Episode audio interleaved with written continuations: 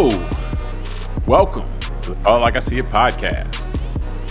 I'm James Keys, and in this episode of Call Like I See It, we're going to discuss the Senator Tommy Tuberville and this hold he's employing on hundreds of military nominations and, prom- prom- and promotions due to his objection to a Pentagon policy dealing with abortion or making abortion available for service members. And later on, we're going to react to a new study, a new publications, which suggests there's an inexpensive technique that may be as good as Viagra for men. Joining me today is a man who can make a person drop it like it's hot. Tunde Ogunlana. Tunde, are you ready to show the people some heat today? Of course. All right, all right. now we're recording this on November 14th, 2023. And the first part of our, of our discussion today looks at around, well, yeah, it's about 350 nominations and promotions to military service members uh, that Tommy Tuberville, the senator, Republican senator from Alabama, has been holding up for several months. And holding up in the sense that they usually do these as a batch and from a bipartisan standpoint, but it requires all 100 senators to, to do them as one group instead of individually so he's saying, all right, we're not going to do this as one group, you know. It, it, and so he's holding it up in that sense, holding up his consent or objecting to it.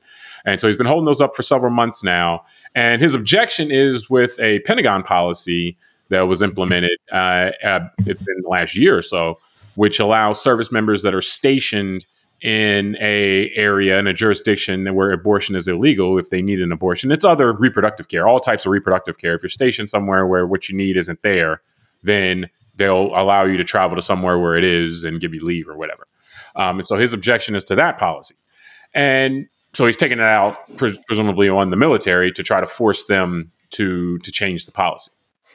So Tunde, to get us started, what stands out to you, you know, as far as what's happening with Tuberville and these this hold on the military promotions? Um, uh, there's several things that stand out to me. I mean, one is um, this is interesting. I've I've never seen uh, anyone, a senator or someone in this position, hold up uh, something like this uh, important um, just by themselves for an ideological reason. Uh, so that stuck stuck out to me. Um, but then I'd say, besides focusing on Mr. Tuberville as an individual, um, I think if we peel it back out kind of 30,000 feet and look at what's going on in this era of our political discourse in the landscape, I'd say it's it reminds me it reminded me of you know Matt Gaetz, the congressman who by himself forced kind of the chaos we've been seeing in recent months with the speakership uh, in the Congress, and it just reminded me honestly of uh, you know the the first. Uh, main advisor hired under the former president, a gentleman by the name of Steve Bannon, um, that he said his number one goal and the administration's number one goal at the time was the destruction of the administrative state and so I, I can't help but think of those things when I see the way that one man is behaving, especially against an important, you know, branch of our government, which is the U.S. military, for his own what appears to be his own personal ideological reasons. And to your point, uh, when you said the intro, um, he's holding up big batches. We're talking um, hundreds now of people being promoted within the military. So that's what stands out to me is that this is um, a continuation of that era of attacking our own kind of institutions. Yeah, I mean, no, and I think it's when you look at something like this, it seems like this is just politics as usual. But really, what stands out to me about is this is something for decades that's been going on. We never hear about it, and we hear about it now, and it's like, well, what are we supposed to think about this? You know, like, is this just politics, or is he doing something that is corrosive or immature or you know because some people have said oh well, this is like him throwing a tantrum. And in many respects it is because one of the things that really stands out to me about this is that he what he what he's saying is that well until we have a vote in the senate on this pentagon policy then i'm going to hold up all these promotions which oversteps a lot of different things because he said the, a vote in the Senate, you know, is is not going to mean that it, it, even passes the House. If they have a vote and it passes, it still has to go to the House for this for them to be a law in this. Like there's there's the Senate, there's the House, and then the executive branch. There, the president gets to sign off on it or not. Now, this is the guy who, you know, in being interviewed, was asked the three branches of government, and he said the Senate, the House, and the presidency. So maybe he doesn't know you know that the, the machinations on how this has to happen anyway so but the thing is, is that he won't. You would assume people would learn how the, their employer actually functions when they get hired for the job, but maybe you would think they would learn it before they apply. yeah, so even better. Yeah, yeah, yeah. But so, but the thing about it, uh, more than that, though, he hasn't. It's not like he's going to introduce something, and then I want you guys to vote on this, and then I'll remove the hold. He's saying he wants the Democrats to introduce something that's to his liking, and then he will. And then if there's a vote on it, he'll release his hold. And so it's really like it, it does seem like he is just trying to jam up the system. Like it, seems like okay, I just don't want the system to to to function right now. And that to me seems to be the big departure right now. Is like we have people, and this is where your your, your comparisons that you threw out might might fit. Is that we have people in positions of power now in the inside that are doing things that make you question whether they actually want the system to work or whether they don't want the system to work and they're playing another game where it's like, okay, we need to break the system so that then this whatever next step we can have happen, we can make that happen. And so to me, that's what really stands out about it is that if he wants a vote on on, on this rule, which I think oversteps anyway, because it's the Pentagon. The Pentagon runs their policy like that's not what they should what the senate should be doing really you know? Like he's not asking for a declaration of war or not you know? Like that's not what's happening here. He's saying well, we want to micromanage what the military's doing which is again totally uh, that's a bit much already but then he won't even introduce into like he's in the he's in the senate. If he wants to put have everybody vote on something he won't even introduce something for everybody to vote on. So it's just like well yeah. you know you're just really out there man well, and I think, you know, there's a couple things swimming around with that. I think part of it is ideology, which I'll get into as the show goes on about the, the you know, I, am doing some reading and I found it very interesting to learn about uh, just specifically Mr. Tuberville's own personal ideology on a lot of topics, which again, this isn't new in American, in the American experience, but I think it's important uh, that we know the mindset of some of the people who are in charge of you know important things like being a senator, one of only two senators from a state uh, that that has the power to create um, and and and influence legislation, so on and so forth. Um, so that's number one. Number two, you said something very interesting, which I want to follow up on, is that we have never heard about this. You know, the, and I'm yeah. speaking now, spe- not not his behavior, but meaning specifically process. the process yeah. of confirming the, in batches military promotions and, and moving people up the chain. And that's because not because it, it, never happened before. And that's not because nobody ever disagreed with something before. It's just that this was not something that was a political football previously. Correct. And so that reminded me, that's why I said I wanted to go back to that, because it reminded me of so many things that is interesting, right? Like this whole last decade to me, it kind of has just been a big civics lesson because I learned so many things through behaviors and actions like this actually about how the system works. Like, so now I've learned about how the military does batch promotions, and it makes sense because if the Senate, well, the Senate confirms, every, yeah, the conf- they well, that, that's why. Let me go and say because they had if they had to confirm each of these people one by one, but we got a military with I think over two million employees in it, people employed in it. So just the idea of promoting people up the ranks, you've got hundreds of people at a time that come every few months yeah. So imagine if the Senate only had was focusing on that, they wouldn't do anything else. So the idea is that okay, if we've got that's the point. Yeah. No, but that's the point. That's why I want to explain yeah. it like this so people understand that how mundane and bureaucratic this basic stuff is. Like, okay, we've got 80 people lined up between the Air Force, the Marines, the Army. So here's their background. This sprawling so, organization, you Correct. know, like that. And let's just approve points, them. Yeah. yeah. let's just approve them to go forward. And what he's doing. Well, hold on one other second.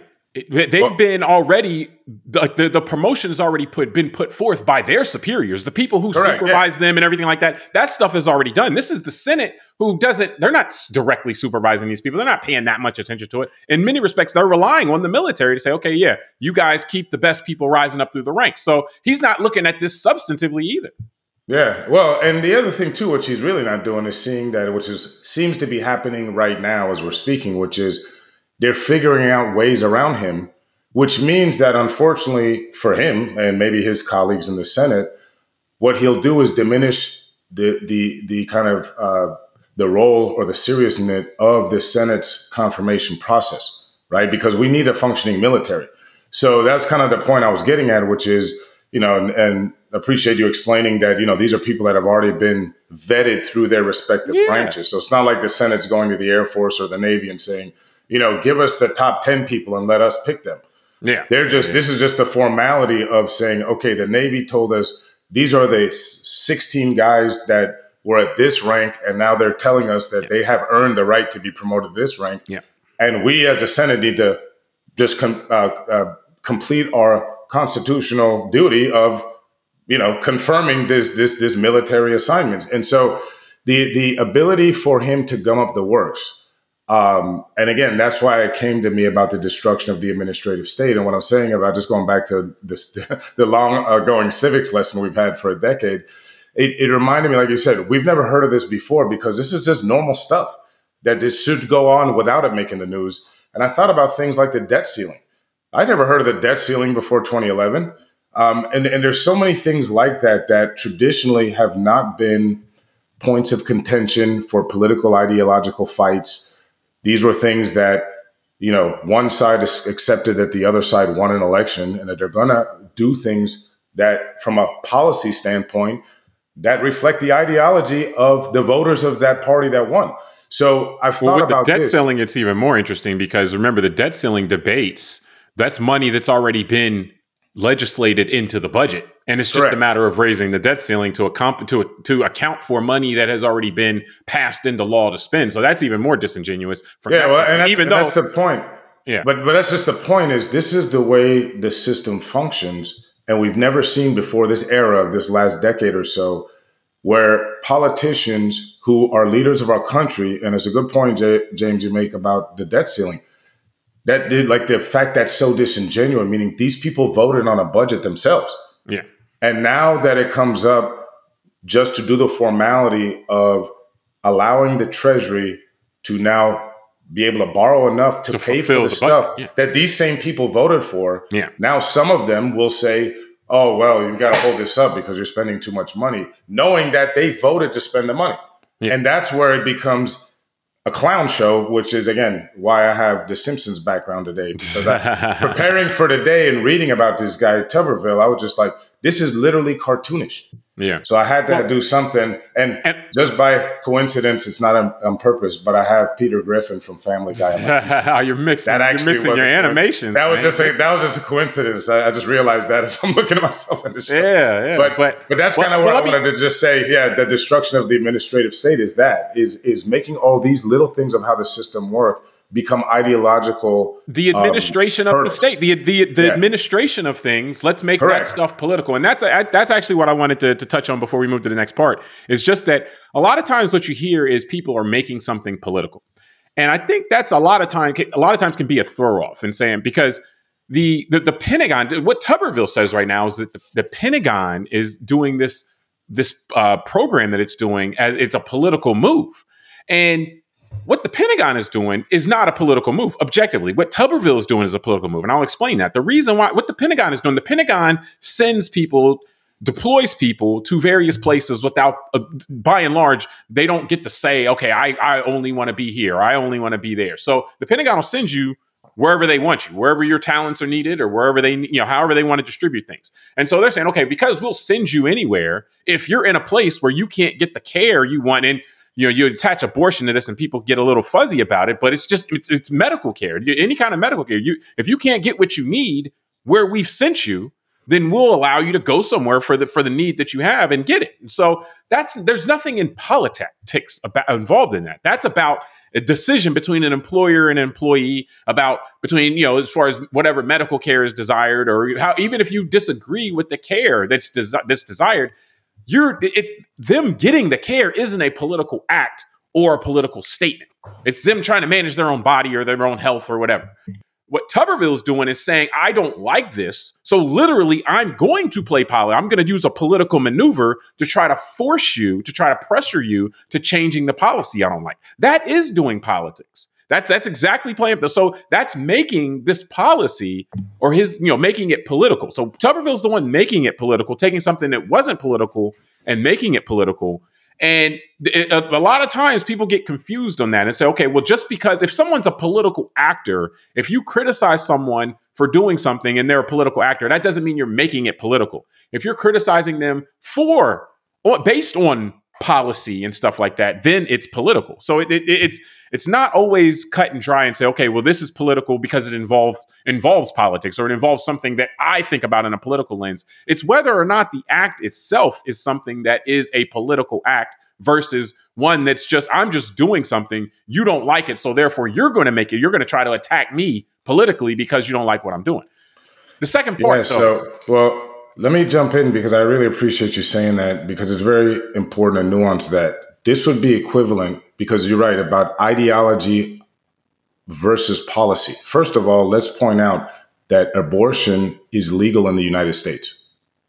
That's got to be very clear. Whether you agree with what I just said under or not, federal, it's, like, it's not illegal. Under federal, law, federal law, in many states it is legal. Yeah. Correct. So the overturning of Roe versus Wade just allowed states to make the decision based on you know how the voters of those states want want to decide that topic, right? But it's not illegal to do this. So if somebody's in one state that doesn't provide those services and wants to go to another state, they're not breaking the law. So let's be clear on that. So where does this come into play as ideology and kind of trumping the ability to run the system? And that's what I think we're saying here about the the the hurt to the administrative state, which is many people that sounds like something that they don't want anyway. Oh, the big administrative state. But at the end of the day, we got a big system and we need the t- trains to run on time. I mean, this is exactly what running a government do- is and running a big society entails. So the issue with with this one would be equivalent to, let's say, the last administration, which was Republicans in charge, not Democrats. And we know that there's some people in the Democratic Party that take things like climate change very seriously. Could you imagine if a Democratic senator was holding up the promotion of military, you know, commanders and people going up through the ranks because they didn't agree with what the administration's view was on climate change? And that's bringing or, your ideological bend more on point would be if they didn't agree with the military's decision to not switch over to electric vehicles 100% yeah that's what i was going to think like, like, you know we want the jets, pentagon said we're going to by next year flying off electricity yeah. or i'm going to hold up this whole thing and i'm going to destroy the ability the morale internally all this kind of stuff of the military to function smoothly because people can't move to different places with their family and all that because they're not getting the promotion and they're being waiting in the wings so that's really what we're talking about here is this guy's putting his own personal stamp on the system. And that's something we haven't seen before this era in this way of just saying that someone else, my opponent won the election and they have a right to deliver the policy that they see fit in a, you know, within certain parameters. And this is one of those. But yet I'm not going to accept the fact that they are in control of the situation right now. And instead of telling the country how our side is better and let's go in the next election and win so we can take control, I'm just going to hurt the system. I'm going off the works because I feel like it. Very well, un-American. It's, it's worse than that, honestly, because yeah. again, we don't. We it, we it is to our own detriment if we view everything as partisan. This is the yeah. military operating. The military is in, is is nonpartisan. The military is not supposed to be a part of the partisan mechanism back and forth. The like this is what the Secretary of Defense has decided to do. Now, the Secretary of Defense is civilian and is part of, you know, is, is, someone that's put in by the administration. But nonetheless, if this is what the military is doing, this is what the military is doing. And you bringing the political beef that you have to the military, it, it is just like saying, okay, well, if the military doesn't use all electric vehicles in the next two years, then we're gonna we're gonna yeah, punish it's, the military. Not again, and the thing is, is not through votes, not through saying we're going to vote to do this or vote to do that. It's just saying I'm just not going to let things happen. You know, and there, there's a difference there. If Tuberville has a problem with this policy, then he needs to introduce legislation to make abortion illegal throughout the country. Then this policy yeah. will go away. You know, that's but why, yeah. that's not what he wants to do. He doesn't want to try to win and from a democratic standpoint, he just wants to, like you said, gum up the system, make the system not work, which is to all of our detriment. You know, if if, if everyone who doesn't get their way just says we're going to try to make the system not work, our system's not going to work, and then you know, like we're not going to have a system much longer because once the system stops serving the people, then we're going to end up with something else, which we can actually get into that. like, how do you Let's think do this, what we're seeing now, how do you think this reflects or you know stands in contrast even you know it could reflect or it could stand in contrast to how things in our government system are going right now you know like and we've i guess we've already thrown out a couple of analogies but just in general in the climate that we're in now and and you know from the standpoint of how things are going what do you think its similarities differences and so forth no, I think like we've been kind of leading up to this this part of the discussion is it's um, this appears to me. I mean, this Tommy Tuberville kind of situation is a microcosm of a more unhealthy rot that we have in our system, um, and it's unfortunate, right? Uh, and and that's what I mean. That's why I want to make very distinct here that this is unique. Like we're saying, this would be like if some other senator literally gummed up the works and stopped the promotion of hundreds of people in our military because of their own personal view on something. I mean, this is unprecedented to me, and I'm willing to take anyone want to email us or, or, or, give us some example of, of a historic time this happened, other than maybe the Civil War, right? Like where, where really the system had to stop and people just fought each other. So that to me is is what stands out in, in, in kind of the the risk in, for our kind of the system. And that's what I mean. Like, I know that this was new when people like Steve Bannon seven, eight years ago were talking like that, all the destruction of the administrative state. And hard to take that stuff serious. It does seem bombastic. Um, well, it wasn't that new, though. I mean, there have been people in the Republican Party talking about drowning the government in the bathtub for 30 years, 40 years. Yeah, but this seems to be a step further. That was when they just want to keep government small, which still they weren't saying so that it could be drowned in the bathtub. No, but I mean, that, I mean, but that look, I'm not gonna. That's one guy that said that. That's pretty famous, and, and it is what it is. What I'm saying is, even those guys was all you know. Those guys were more about the taxes, and I don't want the government to be able to be function to compensate my income. But other than that, I want the military and other things to run. You know, the trains are on on time. Like I want the system to still produce and function. Yeah. This is a new thing. Like that's what I mean by the destruction of the whole administrative state and it goes back to like the ISIS type of mindset or these kind of like radical, really people that terrorize their own system. Okay, so you want to do that. What's coming after that? Like, what is this vision of this? This these guys think that uh, you know that that that is going to be utopia, and I think we got to start believing people like Tommy Tuberville when they behave this way. That we do have people in our government that are hostile to our own system right now and they're not joking about it. Um, so I mean, that's that's kind of what I see from yeah. the standpoint of the government. Like this is not healthy. Well, yeah, what it represents, I mean, to say it a different way, is it represents the mentality of my way or the highway. And that's, it, you may not know this, but that's very antithetical to the American system. The American system doesn't work if you have large numbers of people taking the mindset of my way or the highway. James, I don't that. understand that. Can you please explain to me how that makes sense? Because I don't understand what you're well, saying. The reason, how was this country founded, and why was it founded in a certain way? Well, the reason for that is that you're you're operating in a system that's based on the consent of the governed, and so in this system, the founding fathers built in many, many, many mechanisms that required repeated and ongoing compromise in order for the system to work. There's a reason why you have two houses in Congress. You know, they because they're each can do their own legislation or they can pass their own bills and then they have to reconcile them together. That's a compromise. Then it has to go to the president, and the president can either veto it or, or sign it. That's another potential compromise. So there's all of these mechanisms built in, and that's just again top line. You know, there's there's federalism, the federalism system where you have the state governments, and you know on top of that you have the federal government system. You got the judicial system, which there's all these different cert, you know, circuit, there's district courts, circuit courts. There's all of these different areas, this distribution of power, separation of powers. I guess here's the best way to put it. You have the, the principle of the separation of powers. Power is separated and distributed at various points. So, in order for power to be exercised, these entities through which the powers have been separated, generally a couple of them have to work together. And when they do that, they have to compromise. So, compromise, the American, the American experience is defined by compromises. You got going back to the three fifths compromise back at the comp- Constitution. You got compromise, you know, 1850, 1876. You got all these compromises that go on. And interestingly enough, if you read about a lot of those compromises, they involve black people and black people getting the short end of the stick. But you know, with you know, just all types of stuff. But we won't. That's not the point of this conversation right now. But there's just been compromise is such a part of how this nation needs to work. So, in fact, if you want to break the system, what you do is take the mindset of we're just not going to compromise. I'm not going to compromise anything anymore. And that is how you break the system. So whether it's witting or unwitting, and it seems pretty intentional to me, to again to, to break the system, it's like, okay, we're not going to compromise anymore. So it's basically people that are antithetical to the American the American system, the American experience. That's what we're seeing is that that's the hot when people say Tuberville, or when I say Tuberville is hostile to the American system, that's what I mean. One of the the fundamental principles of the American system, he said, I'm just not I'm not in that anymore. I'm not going to do that anymore. And the my way or the highway is the end. You say, well, where does this lead?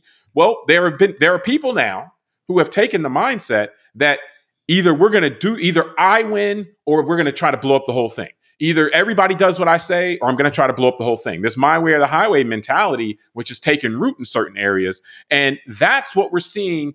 It, it is a takeover attempt. We're like, we, we shouldn't mince words about this. We shouldn't sugarcoat it. It is a, an attempt to take over the United States of America and say we're no longer going to operate on this constitutional separation of powers, checks and balances system. It's going to be all about me or all about what it is that I want to do. And if you don't do it the way I want to do it, then nothing else is going to happen. We're just going to jam everything to a halt. And that's what we're seeing right now. So to me, it's very consistent with this strain, this toxicity, I think, that, that's risen up in our system.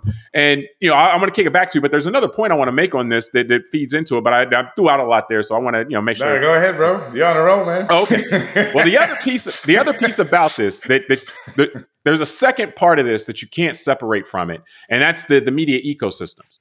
And what you're seeing is this rising catastrophism. Like everyone or a lot of people are in these mindsets right now, and the media feeds these mindsets that everything if if things don't go my way, everything is gonna it's gonna be so bad, it's gonna be so terrible. It's this we have to do something now, or else everything's gonna you know like it's gonna fall apart.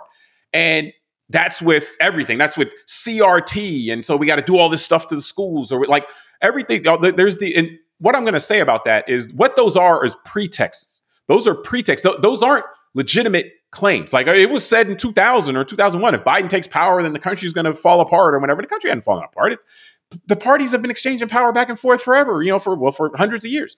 And but it's this every single everything that's at stake is so dire and is so like oh so important. And what that does is it conditions people to a by any means necessary mindset. It's a pretext. It's the people who want to get rid of the system create pretext in the mind of their supporters saying, okay, well, we got to do this because if we don't do this, then, you know, all is lost and everything is going to fall apart. You know, if we if we pull out of Afghanistan, then it's going to be the worst thing ever. If we, you know, all of these things, we can go back. Like there has been so many worse things ever over the past five years or so, and it's all it is is a pretext to get people comfortable with the, the idea of let's go above and beyond the system. Let's break down the system. If we don't control it then we it, it, nothing's going to be left anyway. And so we got to take it over either by the ballot box or by some other means.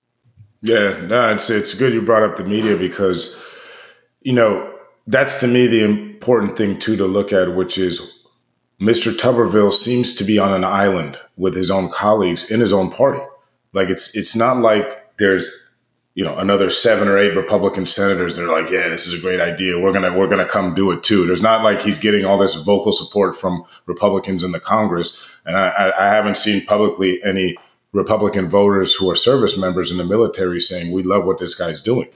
So I wonder sometimes to myself, well, how is it? You know, it seems that because I remember last week was the first time we saw his colleagues in the Senate, several prominent Republican senators, actually take to the floor and speak up against what he's doing. One who happened to be a lieutenant colonel in the Marine Corps Reserves, I, should say, happens to be, um, and I believe he served in Iraq. So um, that was refreshing for me to see some of his colleagues taking the floor and actually vocalizing that how messed up this is, and, and I think the majority of those that did were veterans, um, whether they served in combat or not. Um, and so that got me thinking about what you said, which is the media ecosystem, and thinking, well, why is it that no one would stand up to protect the military from, at least, you know, until now, until recently? And um, that's what I thought of is because there's been this ecosystem created where people that would dare to stand up to this type of behavior uh, by certain elected officials will actually become harassed themselves. Yeah. And so it becomes this weaponization of the political position and power that I can do this. I'm going to gum up the works of the system. But then if someone else, even from within my own party, begins to criticize me, then I know that their life, their life will be made hell because we have all of these little, you know, for lack of a better term, kind of trolls, right? Like these people within the ecosystem, like the former advisor to the former president, Mr. Bannon, who now has his own podcast. He's very popular in certain circles, and he can tell people to go attack somebody, and they do. And we've seen that, you know, whether physically, like the um, last Speaker of the House, you know, on the Democratic side, Mrs. Pelosi, her husband, being physically attacked in his home, and we've seen it with threats, where um, even remember just recently, I mean, this stuff happens so fast; it's hard to keep track but with the disaster that happened with the Republicans with the speakership and the leadership in the Congress, when people were voting uh, against one of the people who had been running, Mr. Jim Jordan from Ohio, uh, they were sharing um, um, voicemails with the public and with through the media. And people were threatening to kill him. And so this is where we're at now and and you know yeah and that's intra it all like that's and, and that's that's intra party. Yeah and that's what i'm saying. This is all but that's like the my under, way or the highway mentality. Like it doesn't yeah. matter. It, ultimately it's just either do it my way or i'm going to, to try to blow up the system basically. Yeah and that's the other thing that i'm glad you went there because it helped my mind go to another thing that this era made me realize. I know what i say this era like now literally between the similarity of tommy tuberville with his kamikaze mission for I don't know what, right? This whole thing about his ideology around abortion. Again, I respect that he has his view, but like we just explained, it's probably a better way to handle this that won't gun up the works of the system and the people in the military. I, if, I find it if you want huh? to preserve the system, the system well, does have a mechanism for this. But if you if you're trying to, to, if you want to do it within the system, there's a mechanism for it. But he doesn't want to do it within the system. Correct, and so and that's where I was just equating this recent thing to like someone like Matt Gaetz from the Congress, who again by himself doesn't like that, you know, the, the Speaker of the House acted certain ways, or whatever, and just decides I'm going to blow it up and cause all this chaos for a few weeks. And so that's what we're getting at, James, is is is is kind of this confirmation that we're seeing is that this these people are for their own reasons attacking the system and you know the, the, the constituents of Alabama need to decide do they want to vote this guy in again to behave this way or not. But that's where the the media and the the the kind of this this creating constant pretexts to for for extreme behavior comes into play because I saw it. It was it was really interesting. Um, you sent me something this week. Uh, it was it was representative in House Representatives. Uh, Ken Buck, a Republican out of Colorado, announced that he wasn't running anymore. And we've seen this story before with the Jeff Flakes of the world, or I mean Mitt Romney saying he's he's not he, he's eventually getting out, and but you're seeing these people from the Republican side that come out and say, we got to stop lying to our people. And that's kind of what I'm talking about. And this is this week. You know, we'll have it in the show notes. But Ken Buck said, I'm retiring.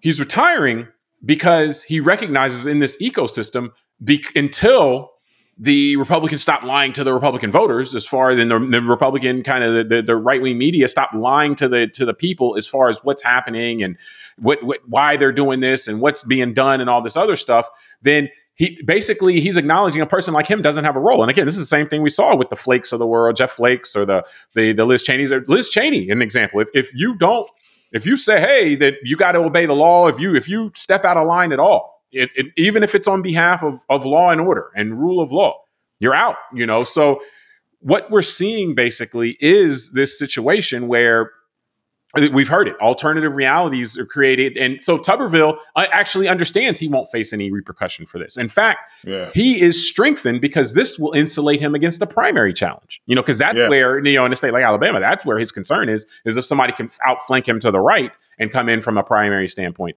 Yeah, man, I agree. Um, and then I just want to kind of get this out because it's been, I've been thinking about this a lot. And I think about it sometimes like, this seems so irrational for people like me and you. And it's just like, come on, guys, like, dude, why can't you just like we're talking about this whole show?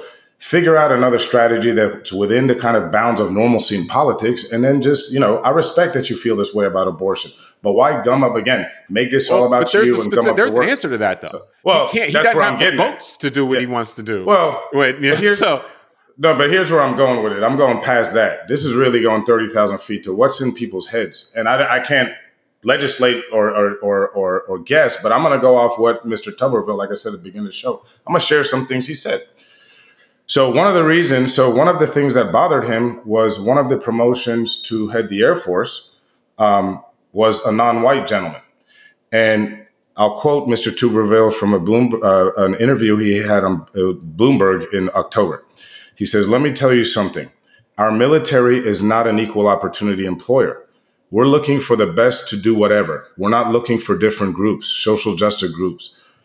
We don't want single to, we don't want to single-handedly destroy our military from within. So I thought I wrote a smart ass note for me on the side, which is, yeah, he doesn't want them to destroy the military from within, so he's going to destroy it from without. And my point is, James, is he's telling us a lot about what his mind is on his mind is. He's because a non-white guy is being promoted, he's saying we don't want different groups, social justice groups. I don't know there are social justice groups in the military. He's saying the military is not an equal employer, employer, an employment opportunity or whatever, equal equal opportunity employer. Sorry. Again, he's a U.S. senator that's not even educated. He's ignorant about his own employer. Harry Truman made the military an equal opportunity employer in 1948. it's in their laws. Like he, the president of the United States almost 80 years ago made it an equal opportunity employer. So, like, why is he even going there? And that's what I mean by what's on his mind. Now, then I'm, I'm reading here, and in May he was criticized because I'll quote here We are losing our military so fast, our readiness in terms of recruitment. Tuberville said, according to the station's transcript on May 4th interview. Quote, and why? I tell you why. Because the Democrats are attacking our military, saying we need to get out the white supremacists, extremists, white nationalists, people that don't believe our agenda. He said that, not me. So I'm a black American. If there were black people in the military that were racist and said that this has, country has to be black and I want to, you know, I don't like anyone else outside my group and all that, I would not want them in the military because we have a diverse military and they would not be productive. So what I'm saying, James, that's why I bring up the 68 Southern strategy and all that is because when I think about it, I got to rationalize or think about who does this behavior, who would think that this is rational? and when Mr. Tuberville makes comments like this, where he says that because some people don't want white nationalists and white extremists, he said it, we need to get out the white extremists and people that don't believe in our agenda. So he's telling us that his agenda is in line with them. And I just think we need to stop pretending that these guys don't exist in positions of power in our government today. This used to be more normal back, you know, in the old days, 50, 80, 100 years ago to hear this publicly. But for someone our age, I've never heard a US senator speak like this in an interview and feel fine about it. That he wouldn't be somehow punished by his voters. So let's see if I mean, he gets reelected in the state of Alabama. Well, I mean, I, I don't think he has any concern about one of the things that I want to mention, though, before we close this topic up, is, and this is just to, to kind of full circle on what we spoke about um, as far as the pretext and everything like that. I think the biggest problem that you have is that the agenda for large parts of the Republican Party is set by the right wing media. And so, therefore, what you and this this leads into even even comments that you'll hear from Tuberville, you know, and the the what the what right wing media is trying to do is sell ads, is get eyeballs, and so what they, they are trying to cultivate a message that is compelling. Whether it, it, what we see is whether however truthful it is, but it has to be compelling. It has to get your emotions going and so forth. So there's this constant effort to keep people angry, keep people locked in on the TV or locked in, cl- keep clicking through and so forth.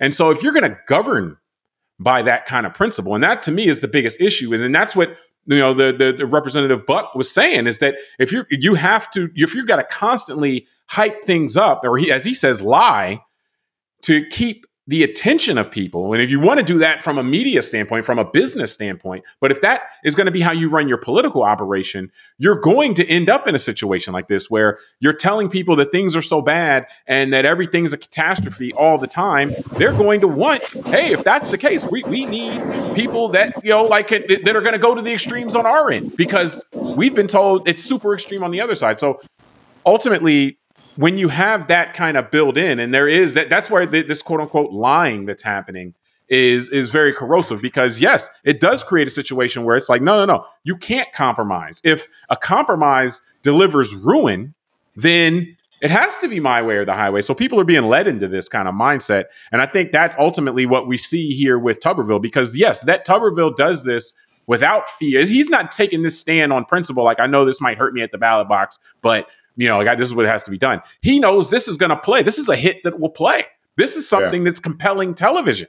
And so if it's compelling television, then this is something that's going to help him regardless of whether it's it's kosher from a political standpoint, whether it's anti-American from the way the design of the American system, anything. So again, he knows what he's doing. This ploy plays on television. This ploy gets eyeballs, so it's going to get talked about, and it's going to get presented in a way that's going to make people people from an emotional standpoint attach, uh, be attached to it, and it's so therefore it's going to help them. So I mean, ultimately that kind of you know chicken and egg thing we had to deal with as well because without that without that financial incentive to keep people emotionally you know like in and you know emotionally flared up and eyeballs locked in you know like that's what is dominating you know the politics you know from that standpoint yeah. from you know in that so and one thing I, i'll just finish off is you know the reason i bring up the 68 stuff and i read his quotes is because we also got to stop pretending that there aren't people in this country that feel that way and you know what? Honestly, there it's a democracy, right? I got to accept that they coexist in this country. I'm not going to behave like them and say that they need to be exterminated and they need to get out of the country. So that's kind of what I'm saying is we need to be more open in talking about the fact that everything we just said, what you greatly laid out about how this country is supposed to work about debate and compromise.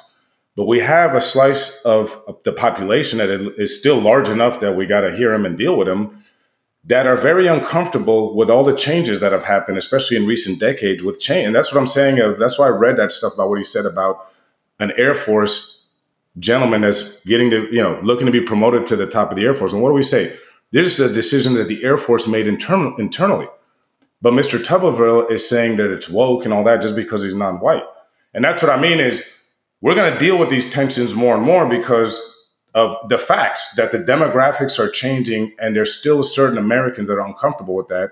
And again, instead of having a party that has leadership that is helping them accept the reality without destroying this country, we now have leadership that has decided that they are going to drive home that wedge even further.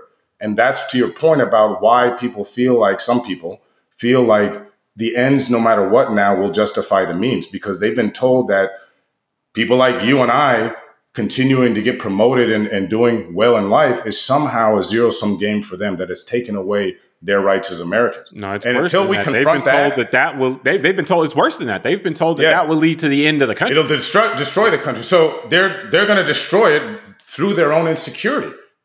Without you know, so it's just very interesting, and I think yeah. we need to stop pretending that that's not part of this issue as well. No, no. I mean, and I don't know that everybody does, and I don't think that you and I pretend that. But there are people in uh, what I would call, you know, the mainstream media or you know the corporate, you know, kind of that that media where this type of they believe that that type of message will have people turn off. That doesn't keep attention, so they're disinclined to put that kind of information on television or you know whatever because they're like, oh well we got to make sure that we don't lose viewers. And so yeah. ultimately, as long as news is a slave to ratings, you know, like actual news information providing is, is a slave to, to ratings, then you are going to have different uh, avenues of news gathering and providing are going to be warped because it's only about well we can't show news whatever whatever we think our viewers want to see we can only show them that you know, or whatever they don't want to see, we can't show them that, even if it's actually real, even if it's actually what's happening. You know, we have to. So that's kind of the, the, the this this circle that we're in right now, where you know we're going to keep going down in this area where it's like, okay, yeah, we we people are going to be ill informed, or or either actively misled or kind of being told patting on the back and say, hey, everything's okay. Actually, you don't have to worry about this. You don't have to worry about that. When you know there's some real stuff going on, but I do want to get us to the next topic, which is a much lighter topic, um, something that just caught our eye. Uh, it, it's it's crazy, and I'm gonna I'm not gonna I, I didn't say what it was before, but yeah, because it's just so it's so crazy, but to me, but they, they, there's been some publication talking about how they, they've they've discovered or figured out a, a inexpected, in, in, inexpensive, and a highly effective uh, approach that is as effective as Viagra, or can be as effective, maybe as effective as Viagra for men with ED. And this uh, technique is walking for 30 minutes three times a week, which to me, you know, is kind of just a, a mind blowing in the sense that if you reverse that and you say, okay, well, what is like, you know, what what's causing ED and everything like that with people? Hmm. and it's like, well, if you can avoid it, or if, if that's something you can you can mitigate big time by just walking 30 minutes for three times a week, then you could almost there, there may be a causation there. Like maybe that's something that's coming from people not moving enough, you know, and that's all this multi-billion dollar industry is because people are sitting down too much. So Tunde, I, I got to get your reaction to this. Um, I was letting everyone know this was your idea. um, nah, look, it was it was like you said, a fun story. Um, you know, I think it's funny. Erectile dysfunction is very actually, you know, can be a very serious issue, yeah, and yeah. Um, has has a lot of different potential causes, right? Um, and I think yeah. for some men, it's interesting. Um, it can be more psychological than physiological. So I think um, you know, we got to be careful that it's not a cure all just going out and walking for an hour and a half a week, you know, three different times. But, um, but it's, it's again, so without going with all the jokes we could have about this whole topic, um, on a serious note, it reading it made me real, you know, just kind of gave me that feeling again of, you know, what other ailments are we throwing pills at in our modern world that yeah. prop up, you know, the pharmaceutical industry and, and literally one fifth of our economy is spent on healthcare, right? Yeah. So, what other ailments for us in general in the human body and the way we live in our society could be better served by things that are free, like exercising and taking time to just take care of yourself? Yeah. Um, so, I think it was another good reminder of that part of our experience now in the modern world, which is Viagra and these pills. You know, I know there's more than just Viagra now. That's that's just you know they're generics, but um, of course, kind of like a microwave, they can help us solve a problem quickly. But is it really the best thing for our long term health and, and for our ability to maybe have an erection for men, you know, us to be able to do that uh, without needing to take a pill all the time? And so, you know, obviously, yeah. if there's other issues besides blood flow and all that, that, that are the issue for ED for a guy, maybe walking doesn't help.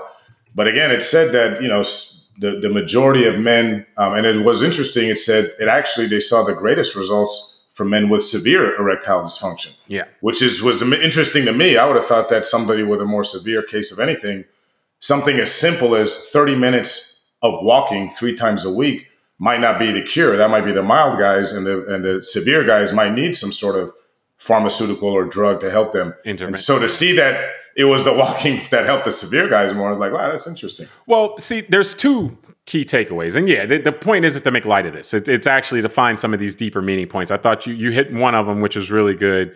Just like, hey, you know, are we throwing pills at you know? And hey, we're it's it's a consumerism type of economy, so I guess it's good that you know people do throw pills. Walking doesn't st- well, there's no velocity of money involved with with walking, you know, so it doesn't stimulate the economy. But um, it that's I'm joking about that.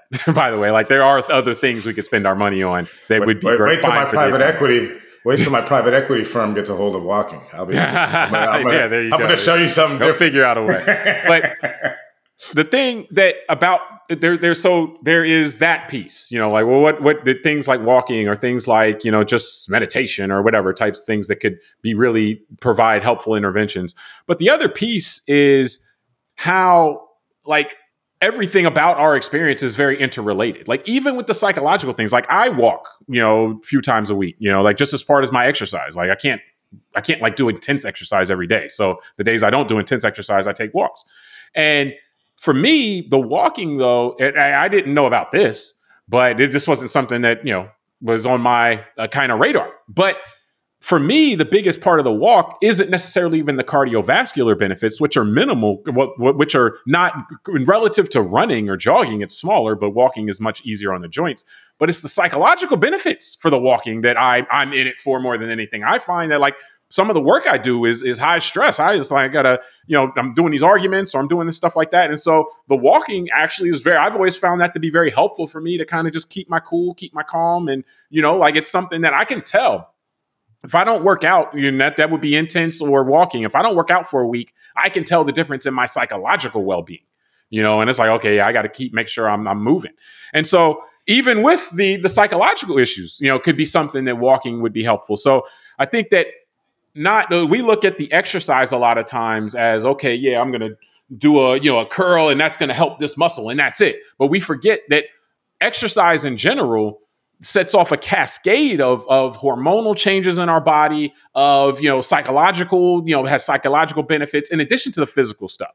And so it's not it didn't surprise me that this that this, that this seeing this research but again it was just something it, it, it, didn't surprise me to see it but then it's something that's just like wow you know to to see that something that seems so small can make such a substantial difference is is is always going to be surprising because it always feels like at least when you are working out like oh you got to bust your butt for 45 minutes and become away drenched with sweat and it's like this is walking for 30 minutes three times a week which is like as light as you can imagine as far as exercise yeah, no, and it's a good point you make about um, the way that uh, our bodies are so interconnected, also to our psychology. Because it's a good point you make about stress. I mean, it's well known for anyone that is reading things about the body or exercise that that that general working out helps reduce with stress reduction.